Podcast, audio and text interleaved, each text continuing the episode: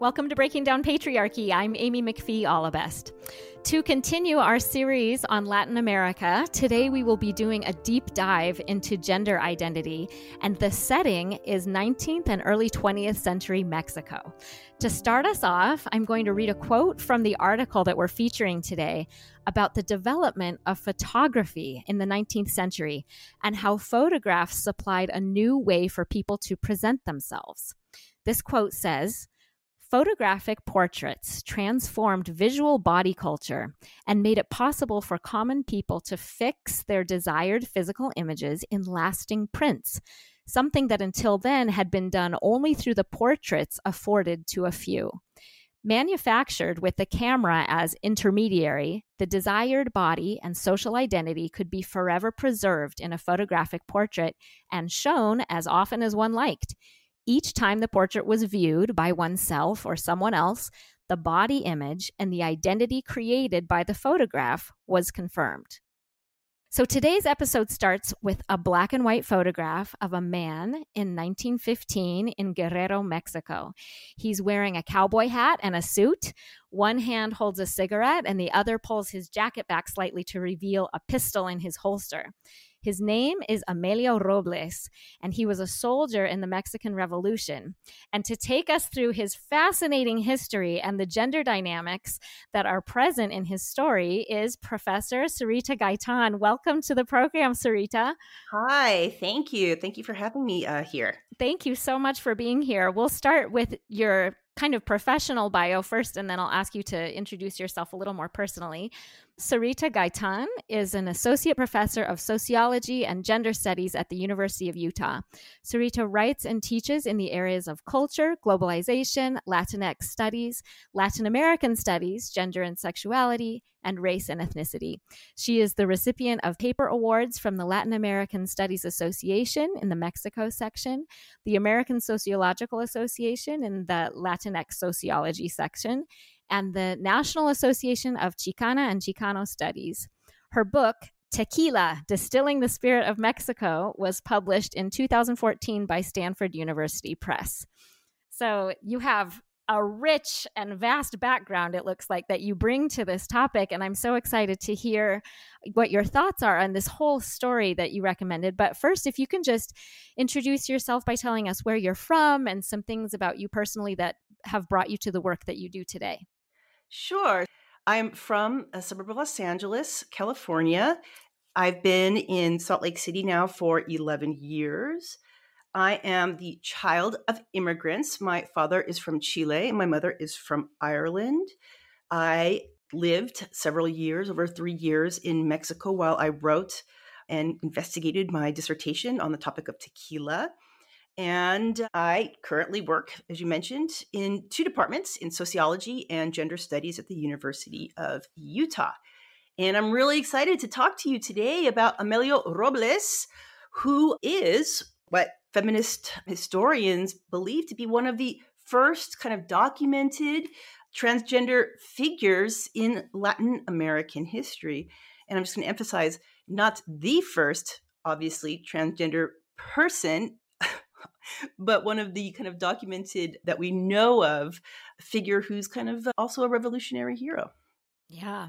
This was so interesting to me and something I never would have thought of. And the article that you recommended that I read, that I believe you've taught in your classes, right, Sarita? Yes, yes. Yes. Okay, so it's called Unconcealable Realities of Desire Amelio Robles' Transgender Masculinity in the Mexican Revolution. And this article is by Gabriela Cano.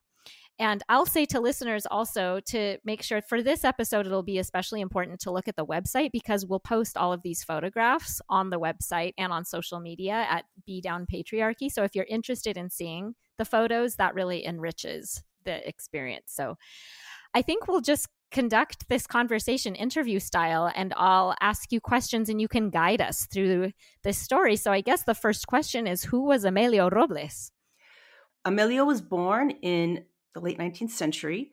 He lived until 1984, right? So he's spans almost a century, century life.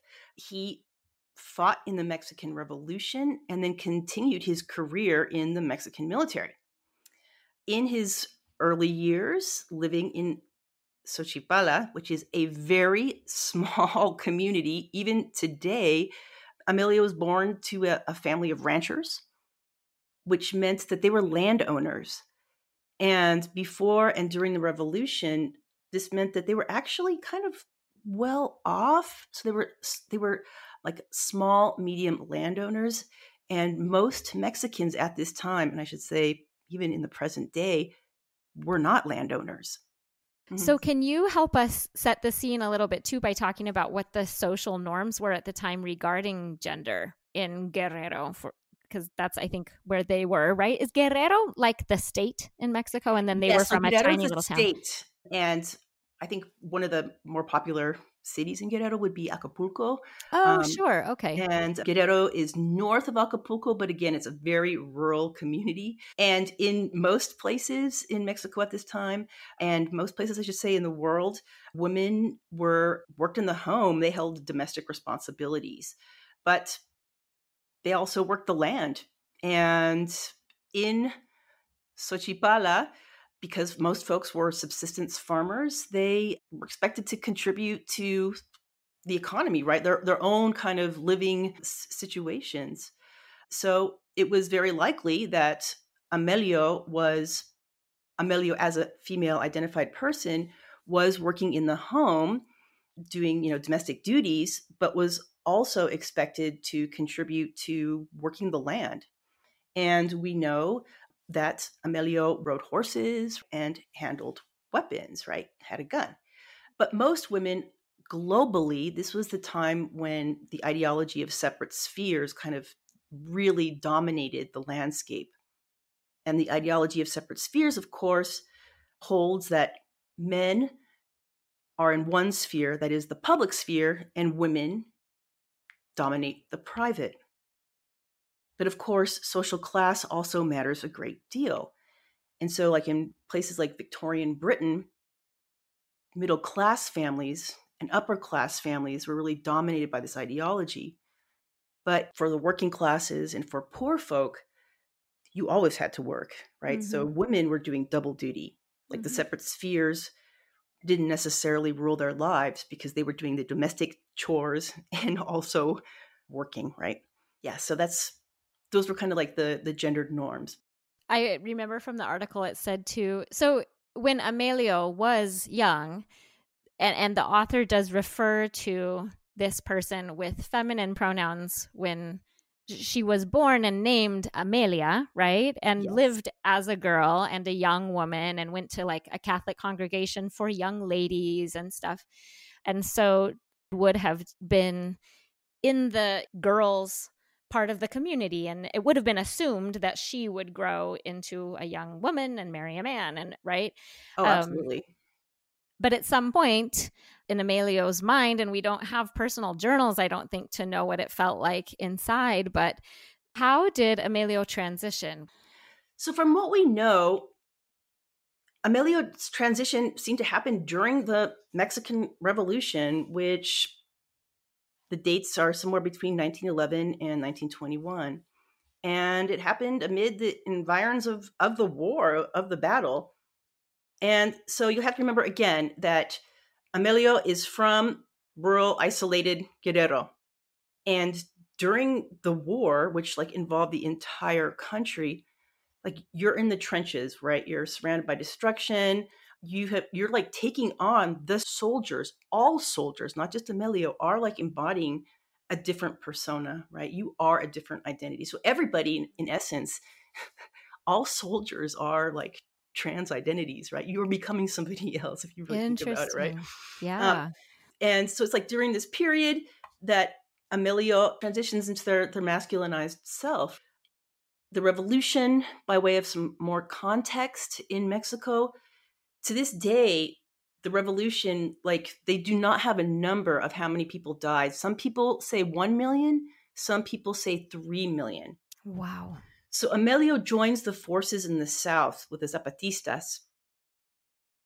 And you know folks are relying on other people for their lives for survival i mean this is like a heightened sense like the the milieu of war at this time, especially. I mean, so much is happening. You leave, you don't know if you're going to see anybody ever again. You're surviving in bunkers with the person next to you. That heightened sense, like of life or death, life of, or right? death. That moment is when this transition happens. So can I ask a question? Sure. I because I I'm trying to remember from the article. Is this a kind of like Mulan situation where Amelia is like, you know what, I'm going to sign up for war, but then decides to start wearing men's clothing and like does the hair differently and enlists, or were there other women who were fighting as soldiers in the war? Well, we know that women were definitely fighting in the revolution, that is, joining in the revolution as soldaderas, hmm. which means that they were doing very gendered work. There was also this thing called strategic transvestism, where women would temporarily dress as men, and they would do this very likely to stay safe, to protect themselves during, mm. again, this heightened violence that always takes place during every war.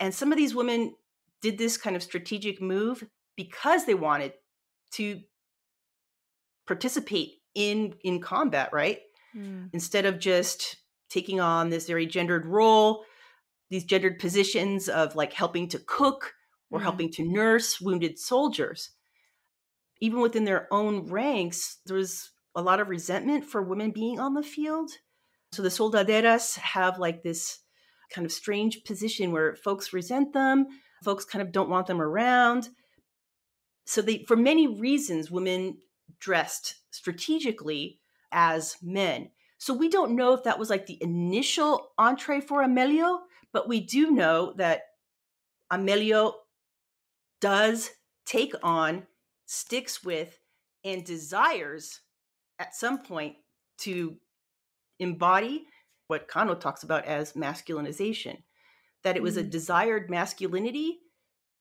that was not temporary, right? Mm-hmm. So for folks that I think the difference is is that for some people it was temporary, but for Amelio it was a radical transformation for Amelio. And that there was definitely this sense that the female identity that they were assigned assigned to at birth was not sitting right for them and that this was the opportunity to remake themselves like in in every kind of aspect. Mm-hmm. and according to Cano at least that he felt like a man. Yeah. And that the war, this wartime scenario offers him this opportunity that perhaps staying in rural Guerrero didn't.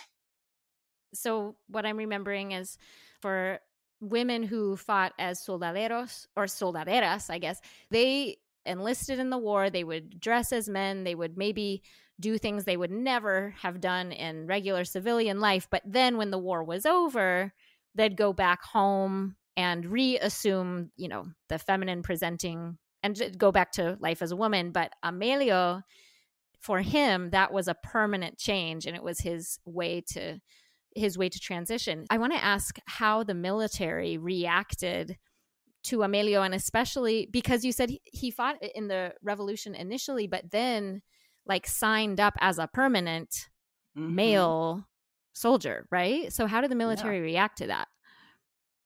Well, first, let me just back up and say that the Mexican Revolution ends in a success. Hmm. There's a constitution, and those who survived, because again, many people died, those soldiers were emulated as heroes, hmm. right? And so everyone then at the end of the revolution is like venerated. And so the military, given that context, like they admired all folks who fought in the revolution. They were perfectly fine with Amelio joining the military. And we know that even when he tries and gets, you know, medical certificates, right? The the Confederation of Veterans of the Revolution, they attest to his age, health, and we know that he gets bullet wounds, right? He gets shot, and they don't mention his his sexual anatomy. Okay, right? so they're doing like detailed examinations because I think he had a bullet wound like in his thigh, right? So right. it's not like they don't know. No. they no, see, no. but they just don't mention it. Correct. Yeah. And, you know, they're happy to honor Amelio's self identification as a veterano, right? As you mentioned, but also recognize Amelio's own self description of of his own gender, right? Mm-hmm. So that's huge for for the time. Yeah. And, and I do want to mention too for listeners who don't speak Spanish that you can't escape gender in Spanish, right? Like there really are no neutral ways of describing a person. Do you want to talk about that veterano versus veterana or soldadero versus soldadera? Right. Yeah. So a veteran, you know, in English is a veteran. Like a, you'd have to make the clarification a female veteran, or if you if one wanted to, mm-hmm. so that the veterano as opposed to veterana is like a clear signal that they were honoring his gender identification. Right. That's the state recognizing this trans figure. Right. Yeah. Which is remarkable because, like you said, there were women who had fought in the war and would be acknowledged as veteranas and so it wasn't like there wasn't a women's box that they could have put him in and they they could have but they chose not to. They chose to honor his wishes which is interesting uh, great and so, so surprising. I was so surprised the whole time i read this article. Okay so how did other people react outside of the military in maybe the neighborhood or just the community? How did they react to amelio did he go right back to the town where everybody would have known him? And and how did people respond to him? So this is where there's a bit of speculation. Our author is kind of like putting the pieces together a, a little bit. It seems like Amelio returns to to Guerrero and that folks don't initially know perhaps like his family members it seems like they understand and recognize and honor amelio's identity but other folks don't know because a lot of time has passed right and mm-hmm. folks aren't like gender policing people because again decades have passed and here comes this war hero heroization is a gendered masculine trait that these ideas about like personal daring and sacrifice right this is equated now in mexico with patriotism. You're mm. a war hero. The revolution is now becoming in Mexican popular culture and in film and in songs as an icon of Mexican culture. So, patriotism, masculinity, heroization is all like fused together. So, here comes Amelio, and people like, you can't like disentangle that. So, here's this hero, right? This man, he's a hero. You're not going to question one's identity like that again, it's his inner circle who kind of understands that Amelio has transitioned and that they make the occasional like joke because now Amelio is a colonel in the Mexican army, has moved up the ranks, which is also, again, a phenomenal thing to have done, right? And they kind of joke with him, mi coronela, right? Again, that gendered language that, that you just referenced, kind of like a wink and a nod. And it seems that Amelio lets those folks who are close to him say those kind of things to him. But it seems like other folks he's not very happy to to let them in on his identity, right? Yeah, I remember in the article it said that he would take out his pistol if anyone t- called him a woman or a lady. But at the same time, like you said, his super, super close friends, they would tease him a little bit. So I, I, guess you would have to be really, really close for him to take the teasing okay. If you are not, he did not like it at all. And then, like you said, his family accepted the transition. That was again so surprising. And and I remember from the article it said that his grand nieces addressed him as uncle or grandfather, and some of them only learned his sexual identity at birth after they became adults. They didn't even know as a, as children, and no because nobody ever talked about it. They just accepted which is yeah again surprising and really so lovely to think of his family being so accepting in the early 20th century. In mexico which is a place that i would have thought of as having quite strict gender roles because of catholicism and yeah so interesting. Right?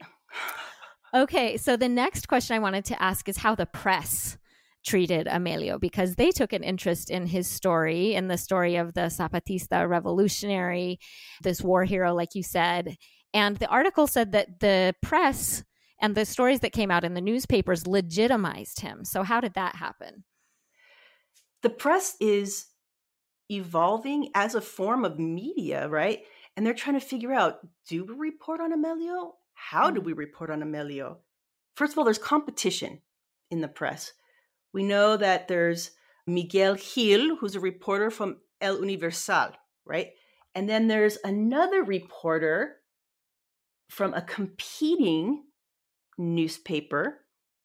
And we know that one is going to taking a cessationalist approach, and Gil, who we know says some really homophobic reporting on other occasions, does not take like a sexist, misogynist approach to their report on, on Amelio. And I think part of that is mediated again by how Amelio, like his, how his revolution, his participation in the revolution really provides him a safety net. Mm. Number one. And number two, because of his masculinization, because of his presentation of self, because of how he conformed to the ideals now that's sedimented in this post revolutionary period of the ideal of Mexican manhood. And Gil, because Gil, the reporter, buys into this idea of what it means to be a man, and being a man for him is like being this kind of macho presenting figure, right? Mm-hmm. And that being a man just was about, you know, stature, presentation, attitude, perhaps holding a gun, not being afraid to use it when they needed to. So the media, I think, was, for one, trying to figure out how they're going to present him, with one version of the media deciding to kind of not go the sensationalist route, and one, the other, sort of slipping into the sensationalist route, but also knowing that they risk losing readers if they, you know, go with the exposure of talking about this revolutionary hero as a type of homosexual. Amelio is not like a homosexual. And then you'd have to unpack that, explain it, and do all of this other work around that story and risk isolating readers and those people who are loyal to those who fought in the revolution. Mm-hmm. I remember this part in the article thinking it is kind of exposing the misogyny in the culture that for Gil, like you said, this reporter, that he could not tolerate male homosexuality, like men acting in an effeminate way, was really repugnant to him, but he was more willing to see Amelio as you know a, a, masculine spirit that was trapped in a woman's body.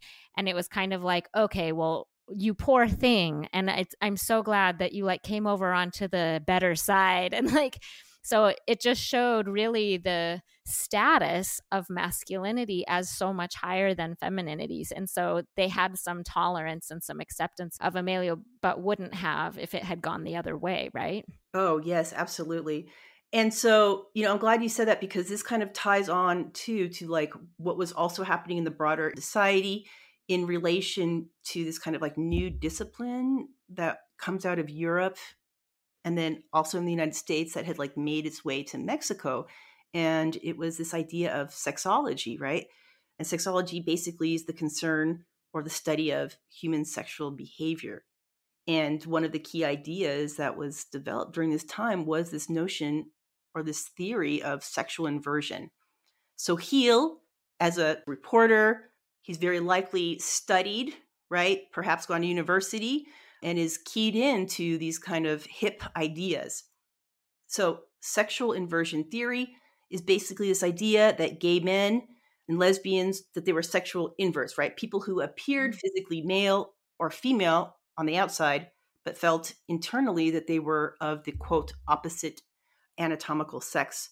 And that is, of course, according to the gender binary, right? Mm-hmm. So that lesbians then were understood as mannish and that gay men effeminate. Mm-hmm. And effeminate as related to femininity was always seen as a sign of weakness of character. Mm-hmm. And I think that still holds holds true today in the 21st century. I just read a study this week about the difficulties of effeminate men reaching higher managerial positions in like tech companies. Mm. And that was a global study that just came out recently. So we can still see the residual effects, right? I'll say this too. I was just at a basketball game last night and I was there with some people who are a generation older than I am. And there was, it was a college basketball game, and there was a male cheerleader front and center and dancing his booty off and clearly just like so full of joy. And the rest of the people are on the cheer squad are very clearly f- female. And for me, I'm still adjusting. I'm in my 40s, and that's something that's new to me, but I have, you know, I process it just fine. And boy, the generation older than me was having a hard time processing that in a in a kind and understanding way.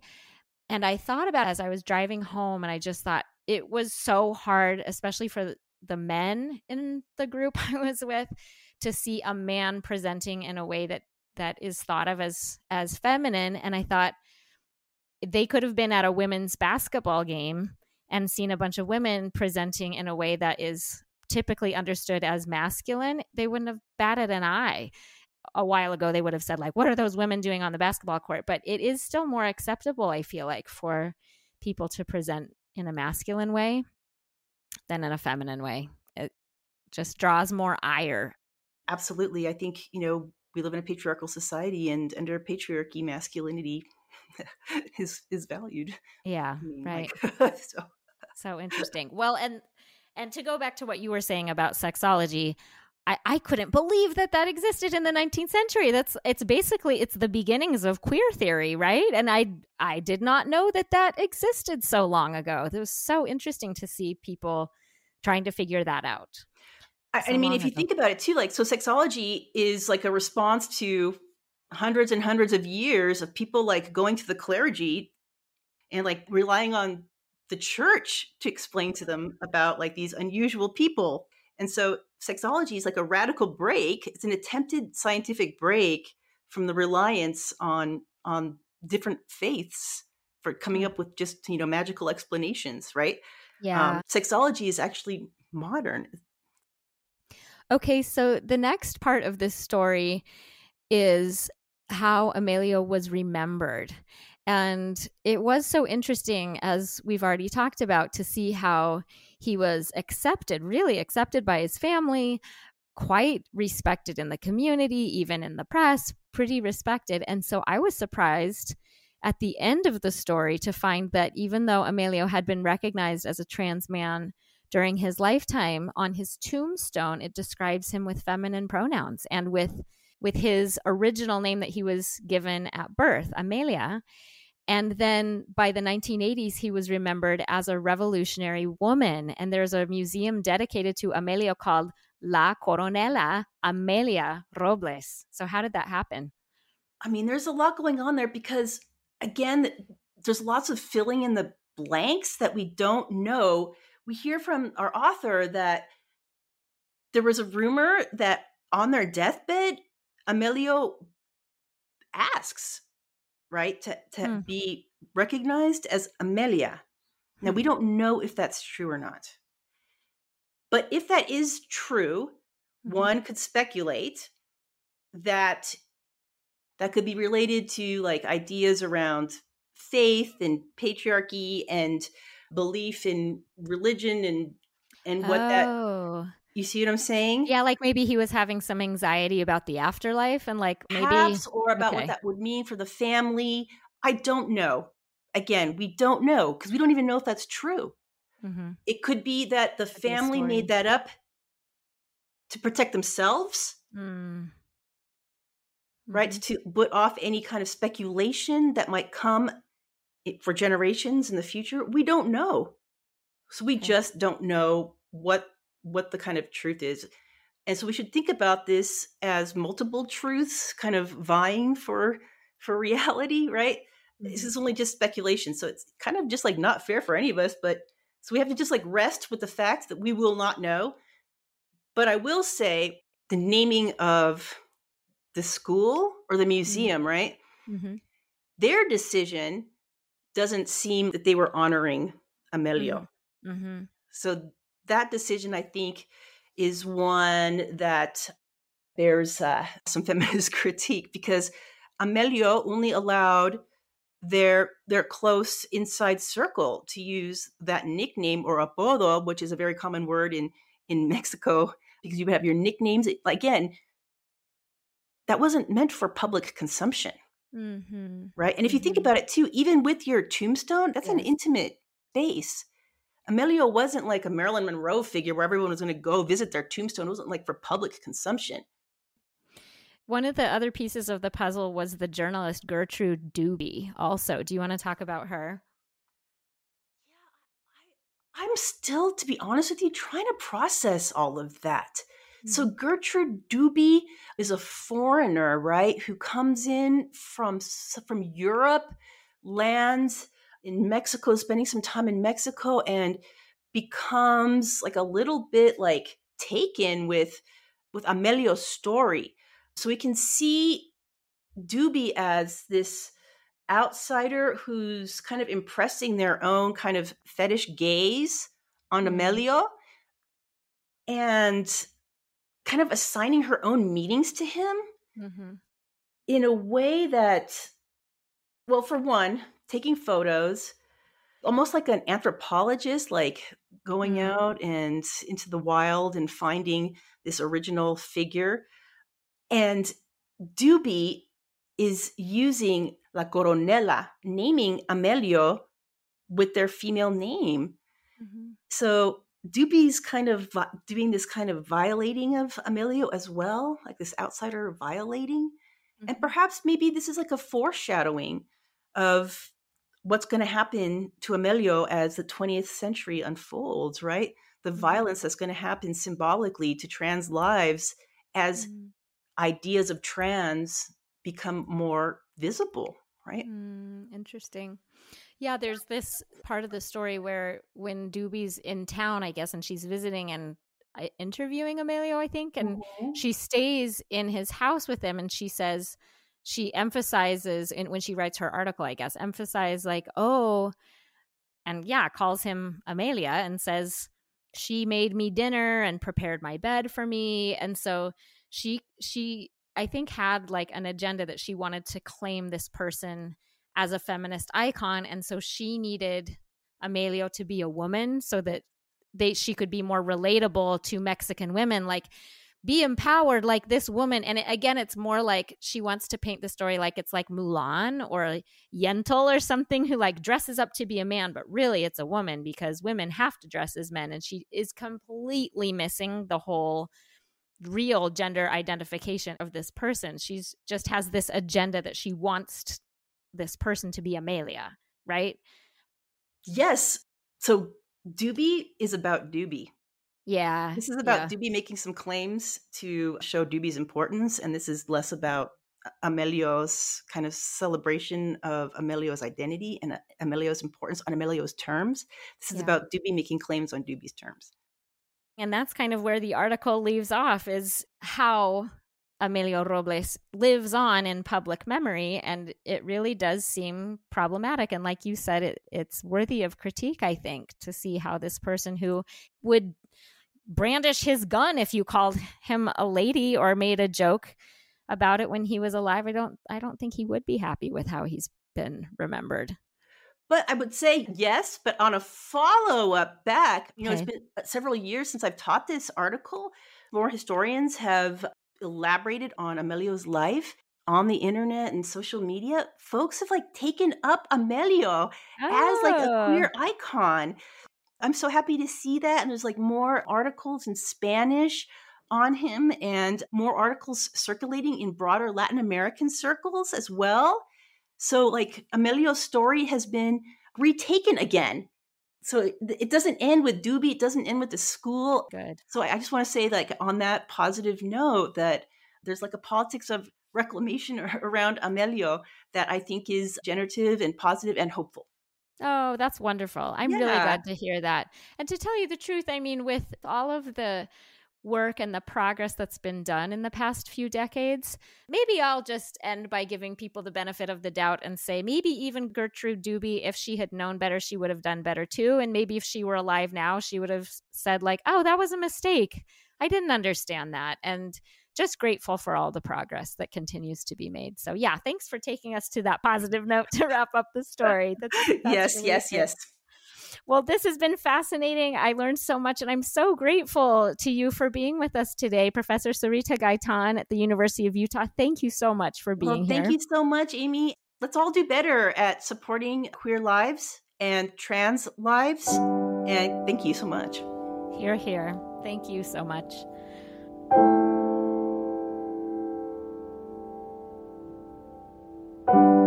Before I go, I'd also like to thank Sam Rose Preminger for our production, Brianna Jovan for our editing, and Lindsay Allebest for our social media.